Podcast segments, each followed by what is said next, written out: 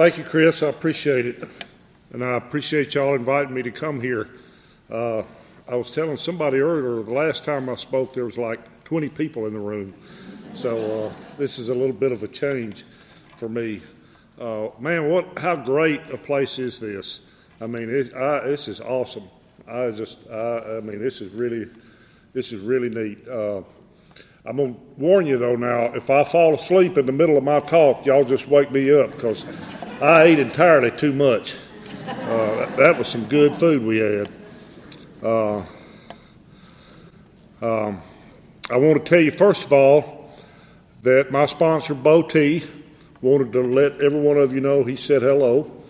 Uh, uh, I've talked to a lot of people that know him. I know he's been here, and um, I love the man. I just do. And so, hello from Bo from West Blockton. Uh, I grew up in uh, a little town called Fairfield, which is uh, just west of Birmingham.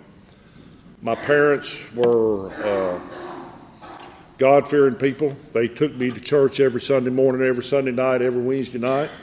They taught me the difference between right and wrong, and uh, they gave me everything I needed and a whole lot of what I wanted. Uh, didn't know anything about alcoholism. You know, we were uh, really shooting the lock off and taking a walk on the wild side when we had rum cake. Uh, you know, uh, to, just to give you an idea, I bought my first rock and roll record uh, at the Woolworth across the street from my house, uh, and it was live at the Forum by Three Dog Night. And when I got it home, my mama made me take it back. So that'll give you an idea of, of, uh, of how I grew up. So I tell you that to say that uh, where I found myself wasn't a result of, of how I grew up. My parents loved me, and they took care of me, and they taught me right.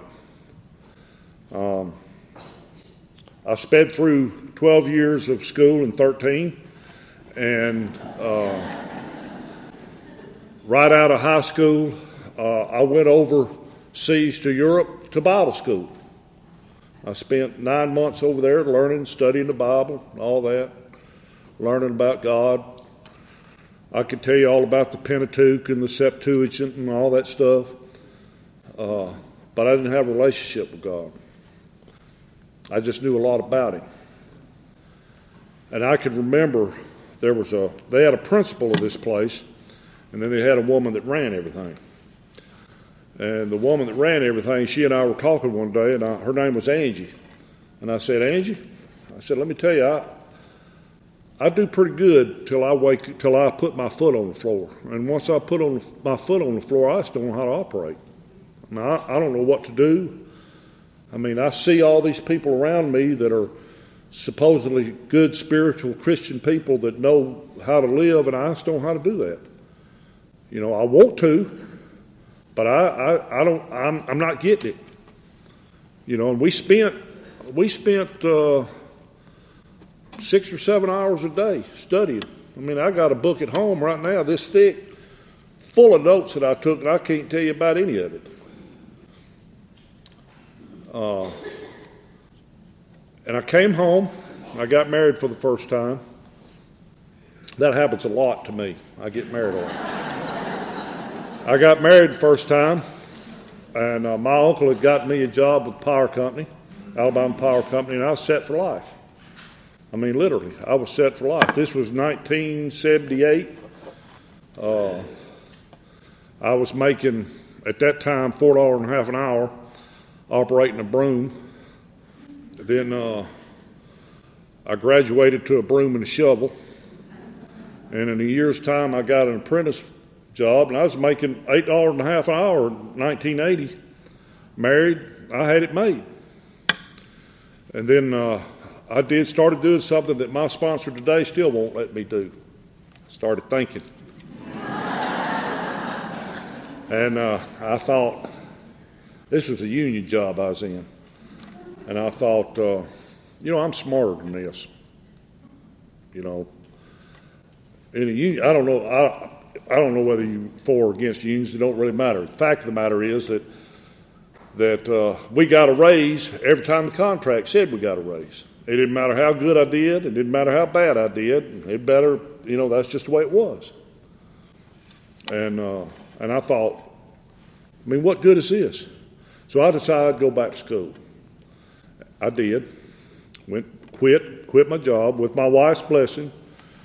Um, quit my job. Went to University of Alabama at Birmingham, and uh, I wanted to get in the rock and roll business because that was about as far away from what the way I grew up as there was, and I figured that's the way to go. Because I knew that wasn't working, so I figured I'd try that. And, I, and that's what I did. I, I started school there. They had a little, um, they had an entertainment committee. We called ourselves Center Stage Productions.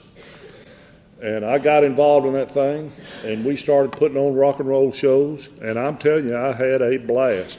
The very first rock and roll show I ever went to in my life, I was at. I was working it, and uh, we brought all kind of bands, and we just. I mean, I just had a blast. I mean, I was having a blast. The problem was that I was neglecting my schoolwork and I was neglecting my wife, and I did some things I shouldn't have done, and she left me, as she should have. By that time, I was 28 years old and uh, didn't have a job because my meal ticket had, she left. You know, I was in school, I didn't have to work. My meal ticket had left, so I was out of work. Didn't have a job, didn't know what to do, didn't know where to go, had no real marketable skills. And uh, I was primed for the perfect relationship because I had everything needed for one. and I found the perfect woman. She was married to one guy, living with her ex husband, had two kids, and seeing me. Now that's the. That is the blueprint for the perfect relationship. I don't say that to say anything bad about her, but that'll tell you what condition I was in. Now, uh, one of the first things I noticed about her was that back then you could go to Sam's. I don't know if y'all have a Sam's up here, but we have Sam's clubs down there. You go to Sam's and you could buy a case of beer for eight dollars. So I'd go buy a case of beer and I'd, bring, I'd drink two or three turn around twice, and the rest of them would be gone. Uh, she didn't work. I got a job at a little company making $6 an hour. And uh, we had these two kids, and uh, it was bad. Started out bad, and it got worse. I didn't know anything about drinking. Now, I drank myself. Matter of fact, I I like drinking. You know, when I was in college, I drank a pretty good bit. Got myself into some situations that I shouldn't have gotten into, but I had a good time.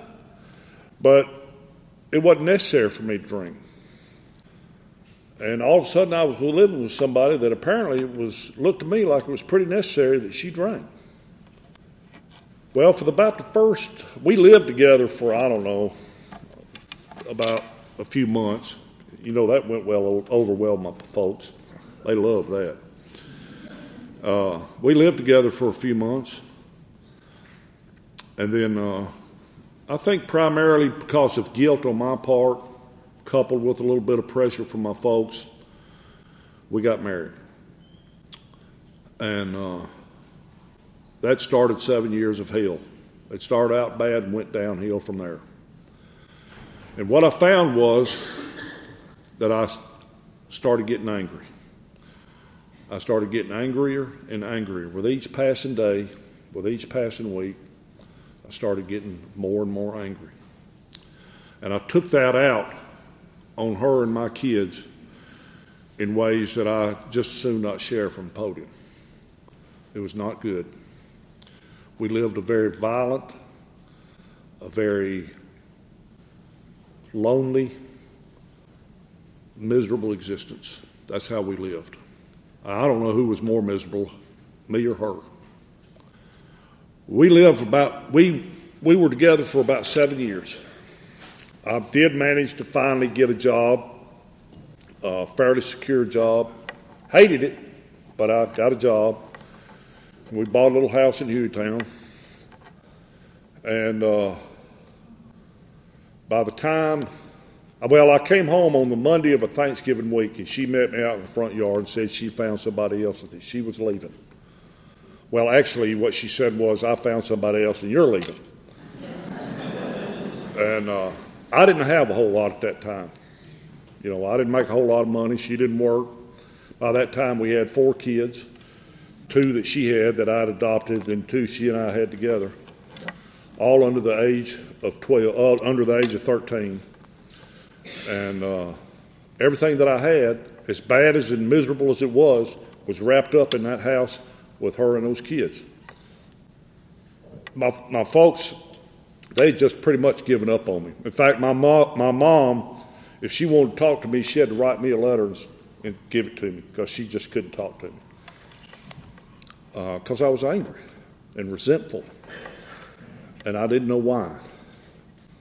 So when she told me that I had to go my world was, I mean, I mean, I was lost because I, I knew how to operate. By that time, I knew what to do. I knew how to operate. I knew what to expect when I came home. I knew how life was going to be. And it was miserable. It stunk. It, it, it was nothing good about it, but I knew about it. I knew all about it, and I was comfortable there. And now all of a sudden, all that was taken out from under me and I just I just didn't know what to do. So uh, I left.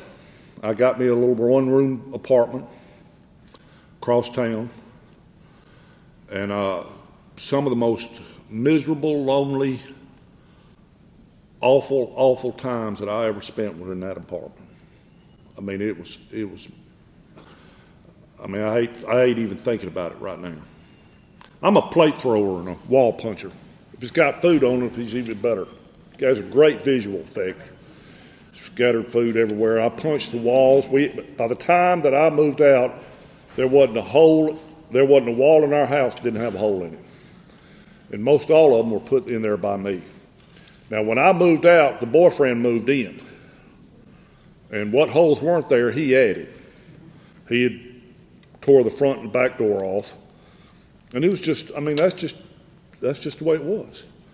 And, uh, and I spent some lonely, lonely nights in that apartment. Well, I didn't know what to do.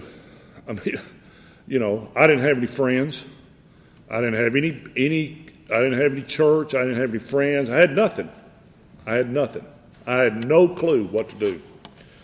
Well, fortunately, she called me uh, we well, let me back up. She tried to she tried to fight me for the kids. She wanted she wanted to keep the kids, but when I moved out and he moved in, her drinking and drugging and everything got escalated even worse. She just couldn't do it. I mean, she just didn't have the ability to take care of those kids. She just didn't. They were uh, three, five, seven, and thirteen.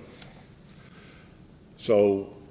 Um, we went back and forth, had to get a lawyer and all that stuff. Well, anyway, eventually she gave up. And I'd had them for the weekend. I brought them back one Sunday night. And again, she met me in the yard. and She said, I can't do this either. I can't take care of these kids. She got in the car and drove off, left me standing there. and you think I didn't know what to do before that? I sure didn't know what to do then. I mean, you know, and in a few days we were divorced. That was the end of that. And so there I was with these four kids, a full time that I didn't know. I really didn't know them. They were all under 13. I had no idea what to do. Well, she called me eventually and said, Look, I need to get some help with my drinking.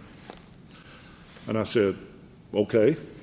I'm not sure what to do, but I'll hunt around see. And I'm thinking, you know, I had two big fears that either A, she would come back, or B, that she wouldn't, just depending on how I woke up that day. You know, I, and I didn't know which one it was that I wanted. So I said, Well, I don't really know what to do, but I'll see if I can't find out. Well, I went to the EAP, the Employment Assistance Program we had at work, and naturally they recommended treatment. So she went to the treatment facility. You know, it's a funny thing. She went to that treatment facility. She went in the front door, went downstairs to detox, stayed a few days, went out the back, kept drinking. Now she was there long enough for them to be have a picnic one weekend, and we went up there. I took the kids while she was in treatment, and you won't believe this, but they kept her and kicked me off the property. Now, I, I mean, by the time that Saturday was over, they told me you got to go. You know, you just too much. You, you can't you can't stay here. You were causing entirely too much trouble. Now that hurt my feelings. but anyway, she uh, she obviously she she just went out the back door, kept drinking. While I was sitting in that treatment facility, they had a lobby there and had a couple of couches and an end table, and on that end table was a pamphlet. Unfortunately, it was not an Al-Anon pamphlet. Uh, it was a pamphlet for what they call the Affected Family Member Program. Well, I didn't really know what that was, but I know I was a family member and I know I had been affected by something. So I went to this thing, and they did all the treatment stuff. I don't know any of y'all have been into treatment or had anything to do with treatment facilities, but we did all of it. You know, we walked on the wires where you lean up against one another and the wires go out, you know, and, and you climb the tree and you fall off the log and you sit around in a big circle and bitch and moan about what everybody else does. I mean, that's that's that's what we did. All of that, you know, and I paid good money to do that. Uh, didn't help any, but it, you know, I. Uh, but the the the little group I was in had about ten women in it, me and a male facilitator. Now all the women sat on one end of the room, and I sat on this side of the room. And about halfway through there, the facilitator took me outside and said, "Look, buddy, you're gonna have to straighten up, or you're gonna have to go." I mean, he was about to, he was about to kick me out, and I had no idea what I was doing. I had no idea, but all the women they were terrified of me. Now, I'm not a drinker. You know, this was just me and my sickness. But fortunately, God, you know, I'm 53 years old. And I'm going to tell you, I'm a long, long, long ways from being well, and a long, long, long ways from being a spiritual giant. But I know that I can look back in my life and I can see where God has taken care of me and done things for me that I didn't even know He was doing, that I had no awareness of whatsoever. Well, this particular time, He did something for me that I'll be forever grateful for. Because had He that facilitator, his name is Chuck Marshinky. He's just a fantastic guy. Been in AA 100 years. Uh, just a fantastic guy. Uh, he was ready to kick me out. He had the papers all signed up and everything for me to go. And for whatever reason, well, it, it was God. That's all there is to it. He let me stay. So I finished, it was a 10 week deal. I finished that and I went into what they call aftercare.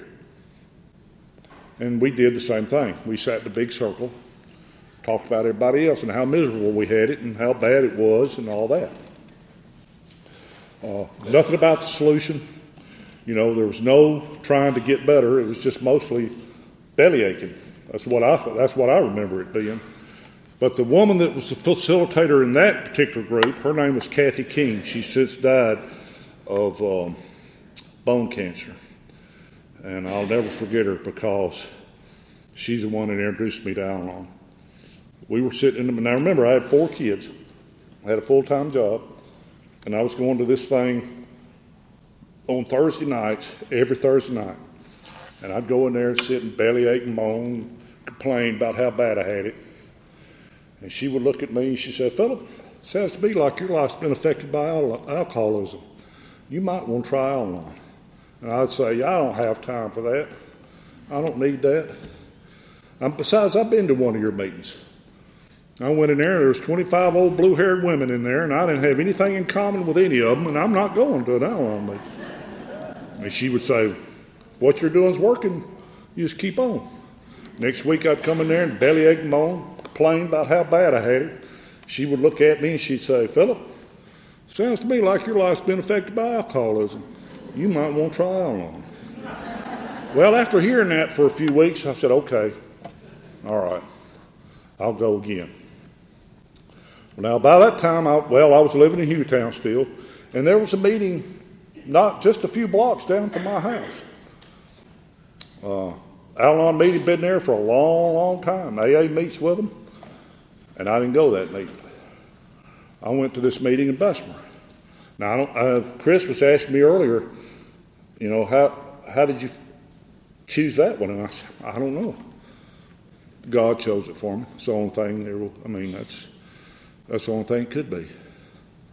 And I went to that meeting on a Wednesday night. This is what I found. Found an old black lady, old enough to be my mom, a potato chip salesman, a girl that was young enough to be my daughter, and both. I have anything in common with any of them.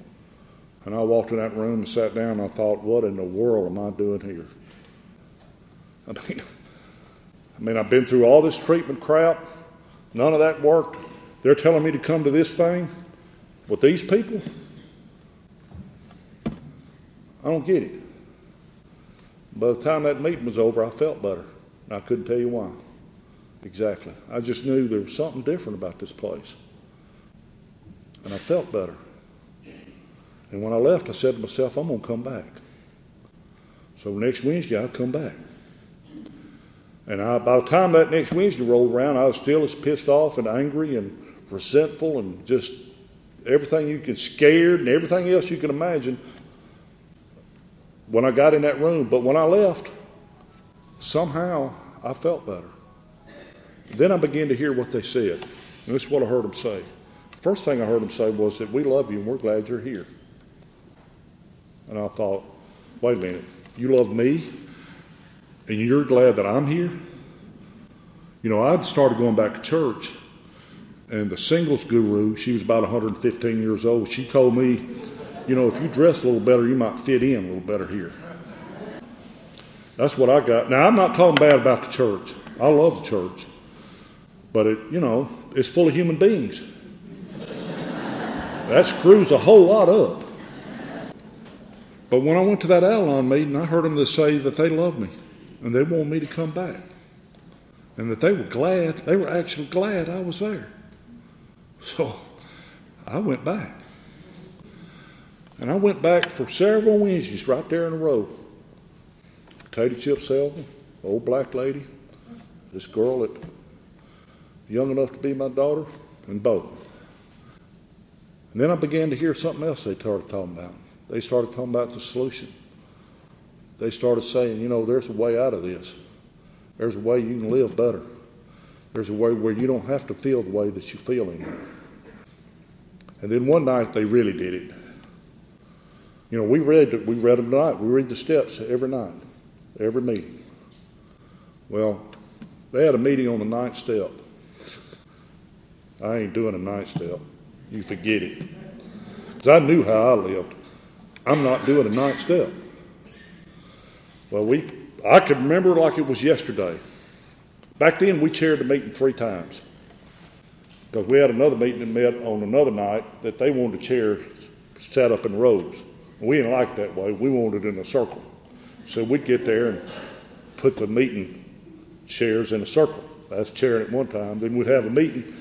Chairman would chair the meeting, and after the meeting was over, we'd chair it again, put them back in a row. You think that'll help? Let me tell you, that was my first service work. And that helped. Don't ask me how, but it sure helped. We had this meeting, I remember just like it was yesterday. And they started that ninth step. And I said, I, man, I don't know if I can do this. And Bo says, Well, you know what? The key to a good ninth step is so you do a good eight step. You get that eight step under your belt, step nine ain't to be a problem. He said, Of course, the key to a good eight step is a good seven step. you do a good seven step, eight, nine, they're not going to be a problem. Well, his point was there was eight other steps before I ever got to that ninth step. If I took care of those first eight, by the time I got to nine, that was, that, that's going to take care of itself. Now, I know that they talked about sponsorship at that meeting because that was 18 years ago, and we still talk about sponsorship today. By the way, we meet on Wednesday nights at 8 o'clock right there in Bessemer. If you ever want to come, give me a call. I'll give every one of you my phone number. We'd love to have you. So we still talk about sponsorship. So I know they talked about sponsorship, but I hadn't heard that part of it yet. But when that meeting was over, I went up to Bo because he always, as soon as the meeting's over, he stands up, you know, and stands up at the, up at the end of the room, you know. I walked up to him, and he was standing there, and I said, Bo, I said, uh, I got to make a choice. I either got to work these steps or I got to quit coming. And I don't want to quit coming because I don't know what I'm going to do if I quit coming. And he asked me the most important question I've ever been asked. He said, Are you willing? And I said, Yes, sir, I am.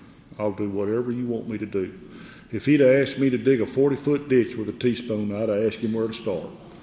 It didn't matter what he wanted me to do. I just knew that what I was doing wasn't working. And I asked him if he'd help me. You know what? That's exactly what he did. He took me by the hand and he took me into those steps and he gave me a way of life that changed my life completely.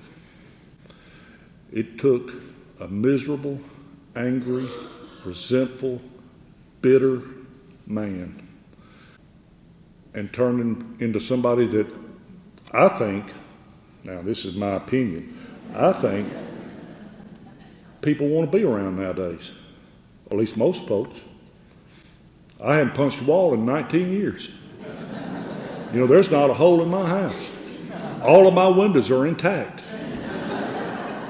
you know. And, uh, you know, that was 18 years ago. And my life, if it could be 180 degrees different any more than that, it would be. Because I'm, I'm not the same man I used to be. Not because I'm some great guru or whatever. It's because I had a man that was willing, that had worked the steps himself, and was willing to help me do the same. And he took the time to take me into the book and walk me through those steps. And I was willing to do exactly what he wanted me to do. And that's what I did. That's what I did.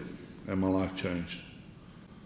Now, when I was growing up, of course, I went to church, and they'd have the altar call, and they you were expected to go down front and they tell you if you come down front and surrender your life, that your life change and everything be different.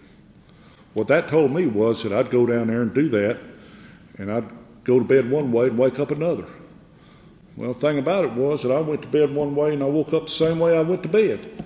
It, you know, it wasn't working for me. You know, Bo never told me that. He never said, You work these steps, your life's going to be perfect. You know, your kids are going to grow up to be Rhodes Scholars. You know, you're not going to have any grab grass grow in your yard. He never said any of that.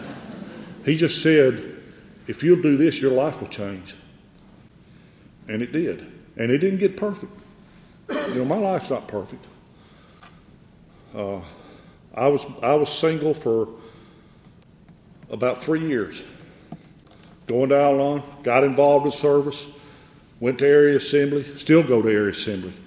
Became a uh, district rep of my district, uh, serviced GR as my group, got real involved in both district uh, and area. And I was doing the deal, I was living the life. And uh, a girl that I dated when I was in high school, matter of fact, I'd known her since I was 10 years old.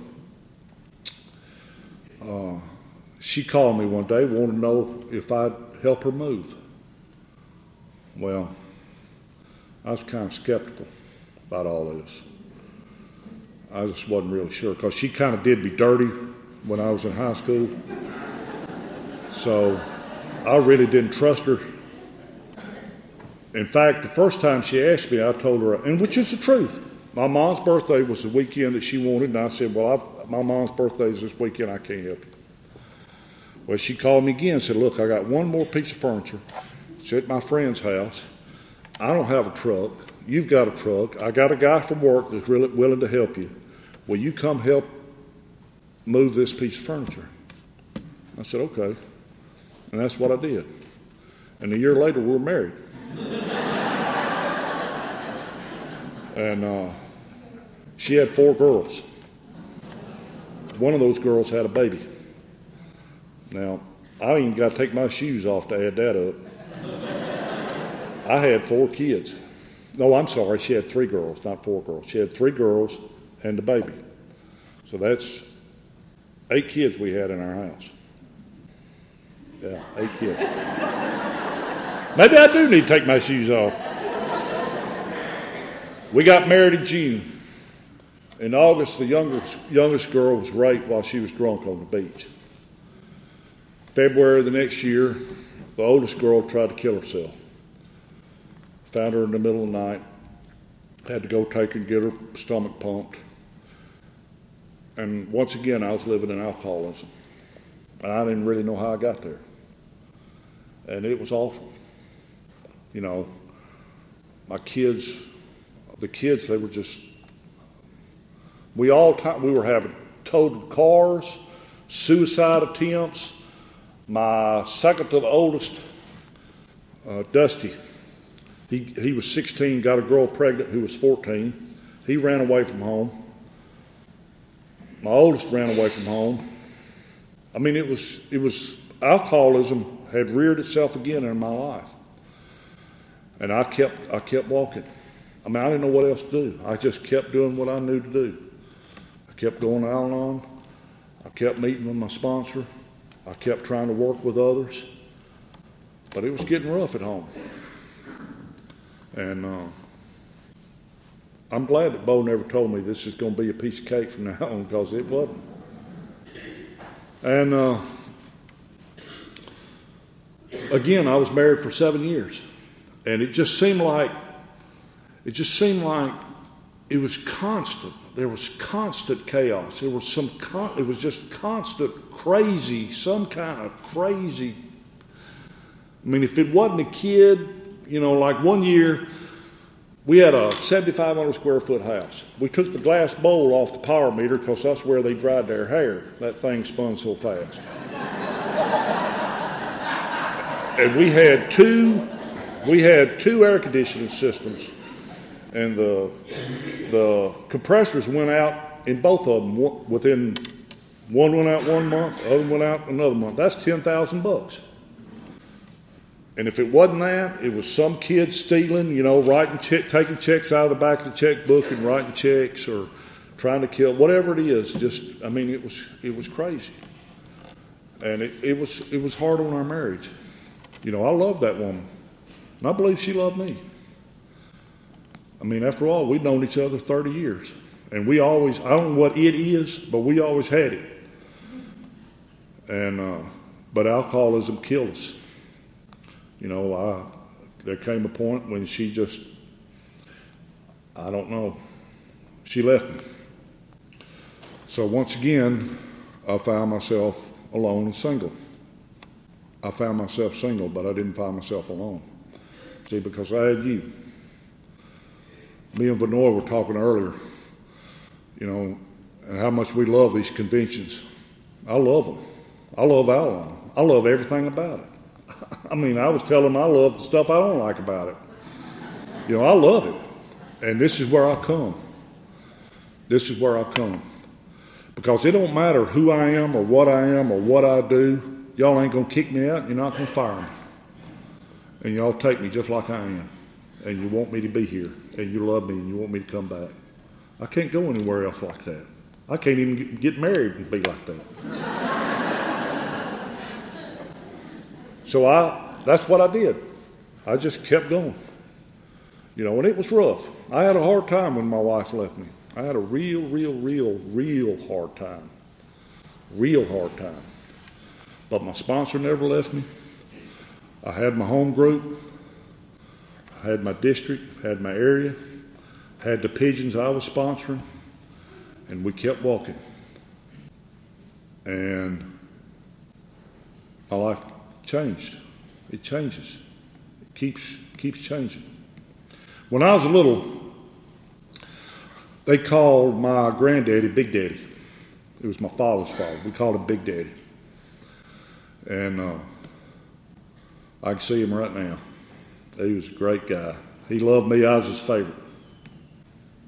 Well, about probably, I have no idea. Okay. Probably about,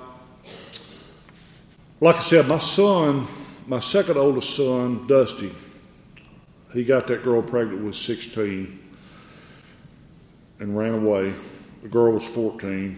They had the baby, and uh, it lived a month.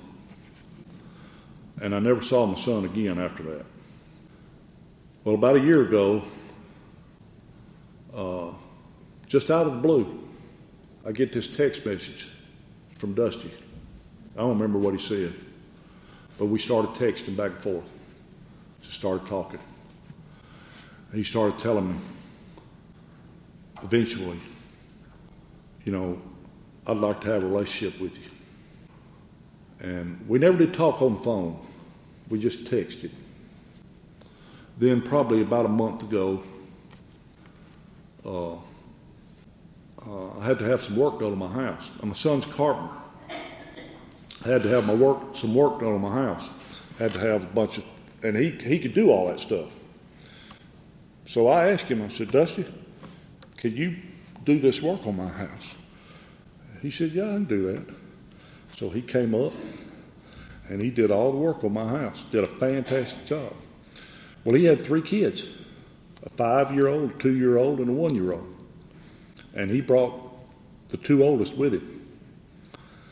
The oldest is Gabby, and the youngest, or the middle one, his name's Drew, which I'm personally against because his last name's Waters, Drew Waters. It just don't sound right. But anyway, uh, he brought those kids with him. And uh, Gabby was sitting on the couch. She had a coffee cup in her hand. And I walked over and I looked down in the coffee cup. And She said, I had grapes in this coffee cup, but I ate them all. And I looked at her and I said, Well, I guess if I wanted one, I'd just be out of luck. She didn't say nothing. I walked off from the house and I come back out. She come up to me with a grape in her hand. I swear to you, she said, Here, Big Daddy. Here's your grape. You know what did that? Al-Anon did that. That's not supposed to happen to somebody like me, a wife beater and a wall puncher. Al-Anon did that for me. About three years ago, I never did tell you, Chris, I'm fixing to tell you now. About three years ago, uh, I'm a kind of a, a computer guy. You know, I like fooling around with computers and stuff. And I started talking to this girl on the computer, lived in Pennsylvania. And uh, we talked, you know, was really not a whole lot to it. And I went up there to see her one time. Went to Buffalo. Went to Buffalo, saw her. Came back home, still no big deal, you know. Uh, she worked for Lowe's. She'd been married, I think, 34 years. Her husband left her. And it was no big deal, you know. We just kind of talked and nothing to it. Well, she, uh, like I said, she worked for Lowe's and she wanted to move out of the town that she was living in because she's living in a real small town and her ex husband and the new girlfriend were living there and she wanted to get out of there. Well, her boss put her in for a job in Alabaster, Alabama. And she applied for it. And I told her, I said, Robin, uh, if you're coming down here for me, you're making a big mistake. I said, don't be coming. Oh, I'm not. I'm not. I'm not going to come down there. I'm, I got to get out of here and I got to move somewhere. Might as well be Alabaster. Well, she came down, applied for it. Well, she got the job. So uh, I got her an apartment for her and everything because she didn't know anybody down here. Nobody except for me. And she didn't know me very well.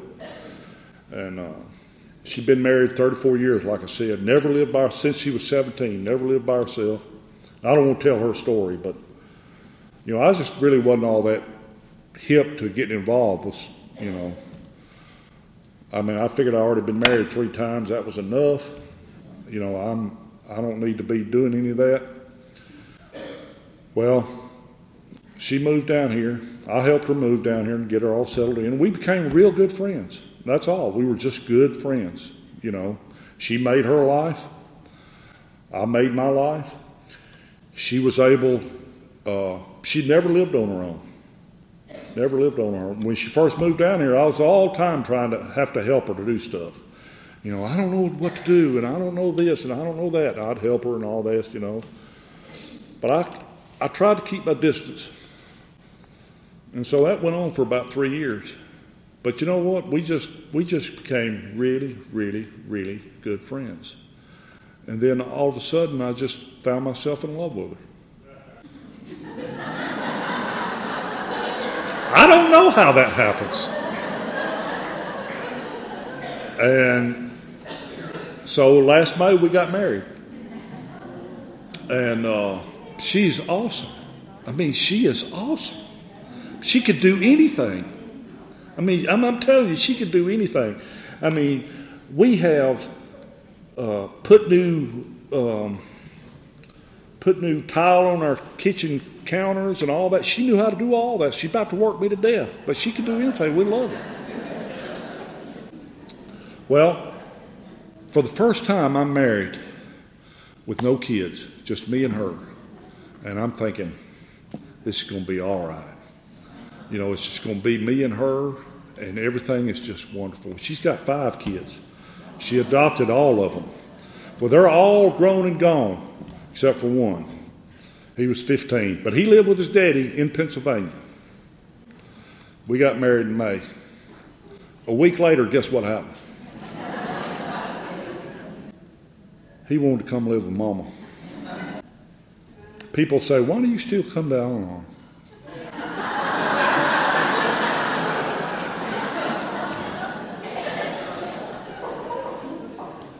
But, you know, and I, will I'll be honest with you, that's the only way I know to be.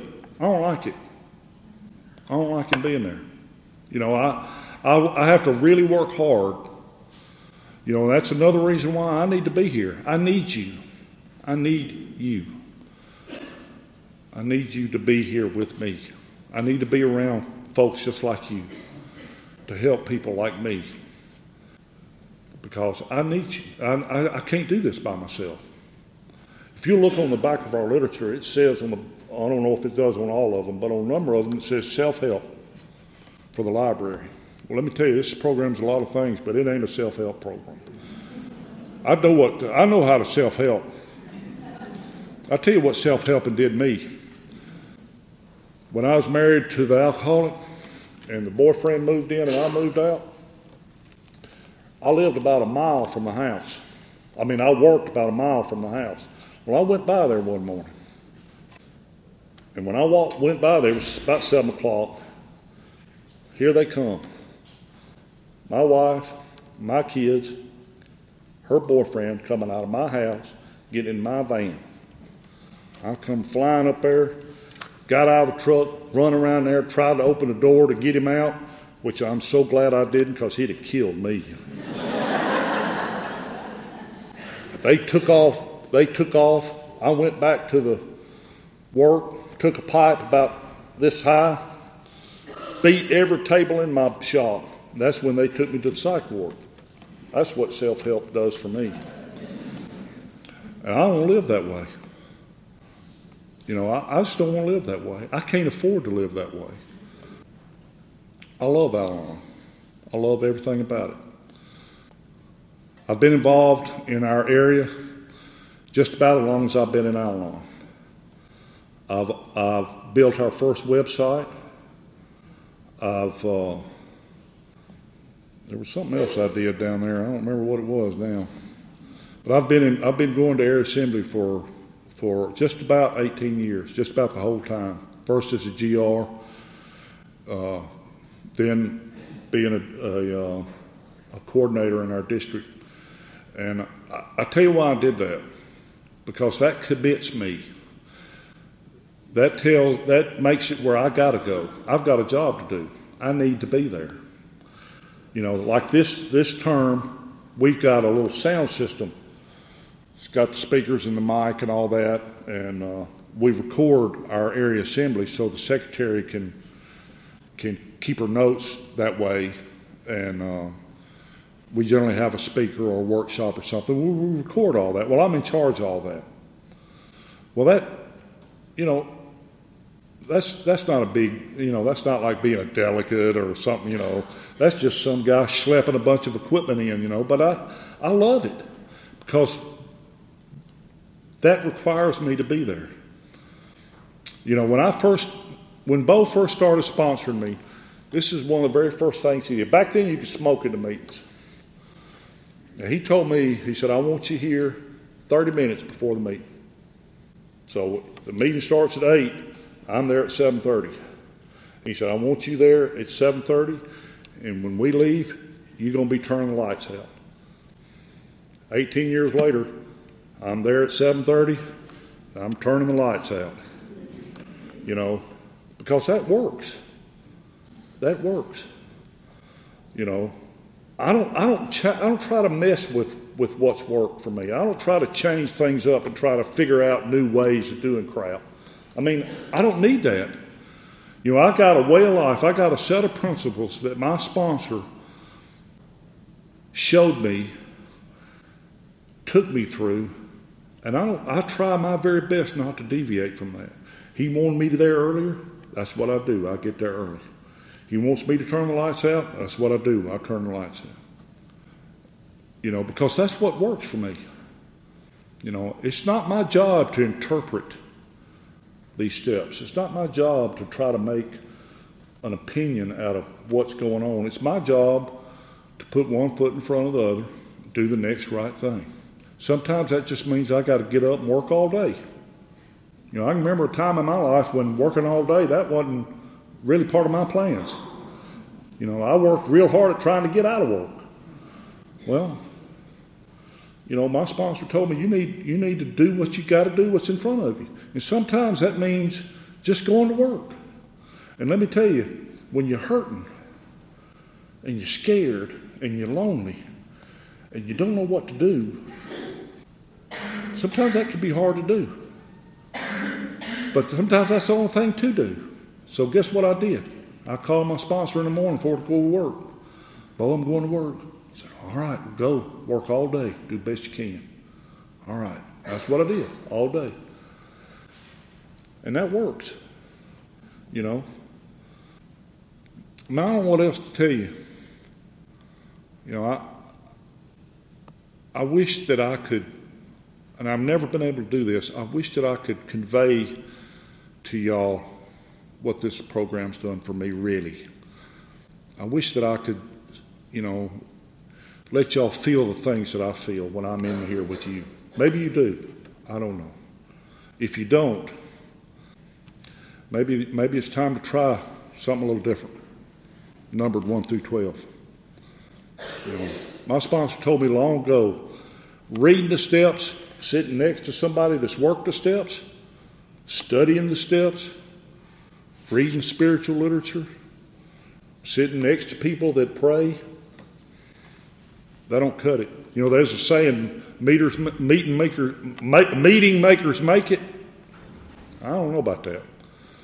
You know, I, I see a lot of people go to a lot of meetings and they're miserable because they ain't got any steps. They ain't got a sponsor.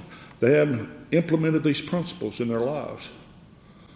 I know what it's like to be lonely and afraid, not know what to do, with no no sense of direction at all. And I know what it's like to have somebody take you by the hand. And you know what? The strange thing about it was, this is what got me. We just didn't spend a whole lot of time talking about her. You know, we, you know, we just didn't talk about her. It had nothing to do with her. You know, I'm sorry if you're an alcoholic in this room and you think that we spend a whole lot of time talking about you. I'm, I, hate to disappoint you, but we, we just don't, I know for me, we just didn't spend a whole lot of time talking about the alcoholic. My sponsor, he got me looking at me. Looking at me. And my life changed. I love y'all. I don't know you, really, but I know where you've been. And I thank you for letting me be here. And I appreciate the hospitality you've shown me and the love that you've shown me. And uh, thanks a lot.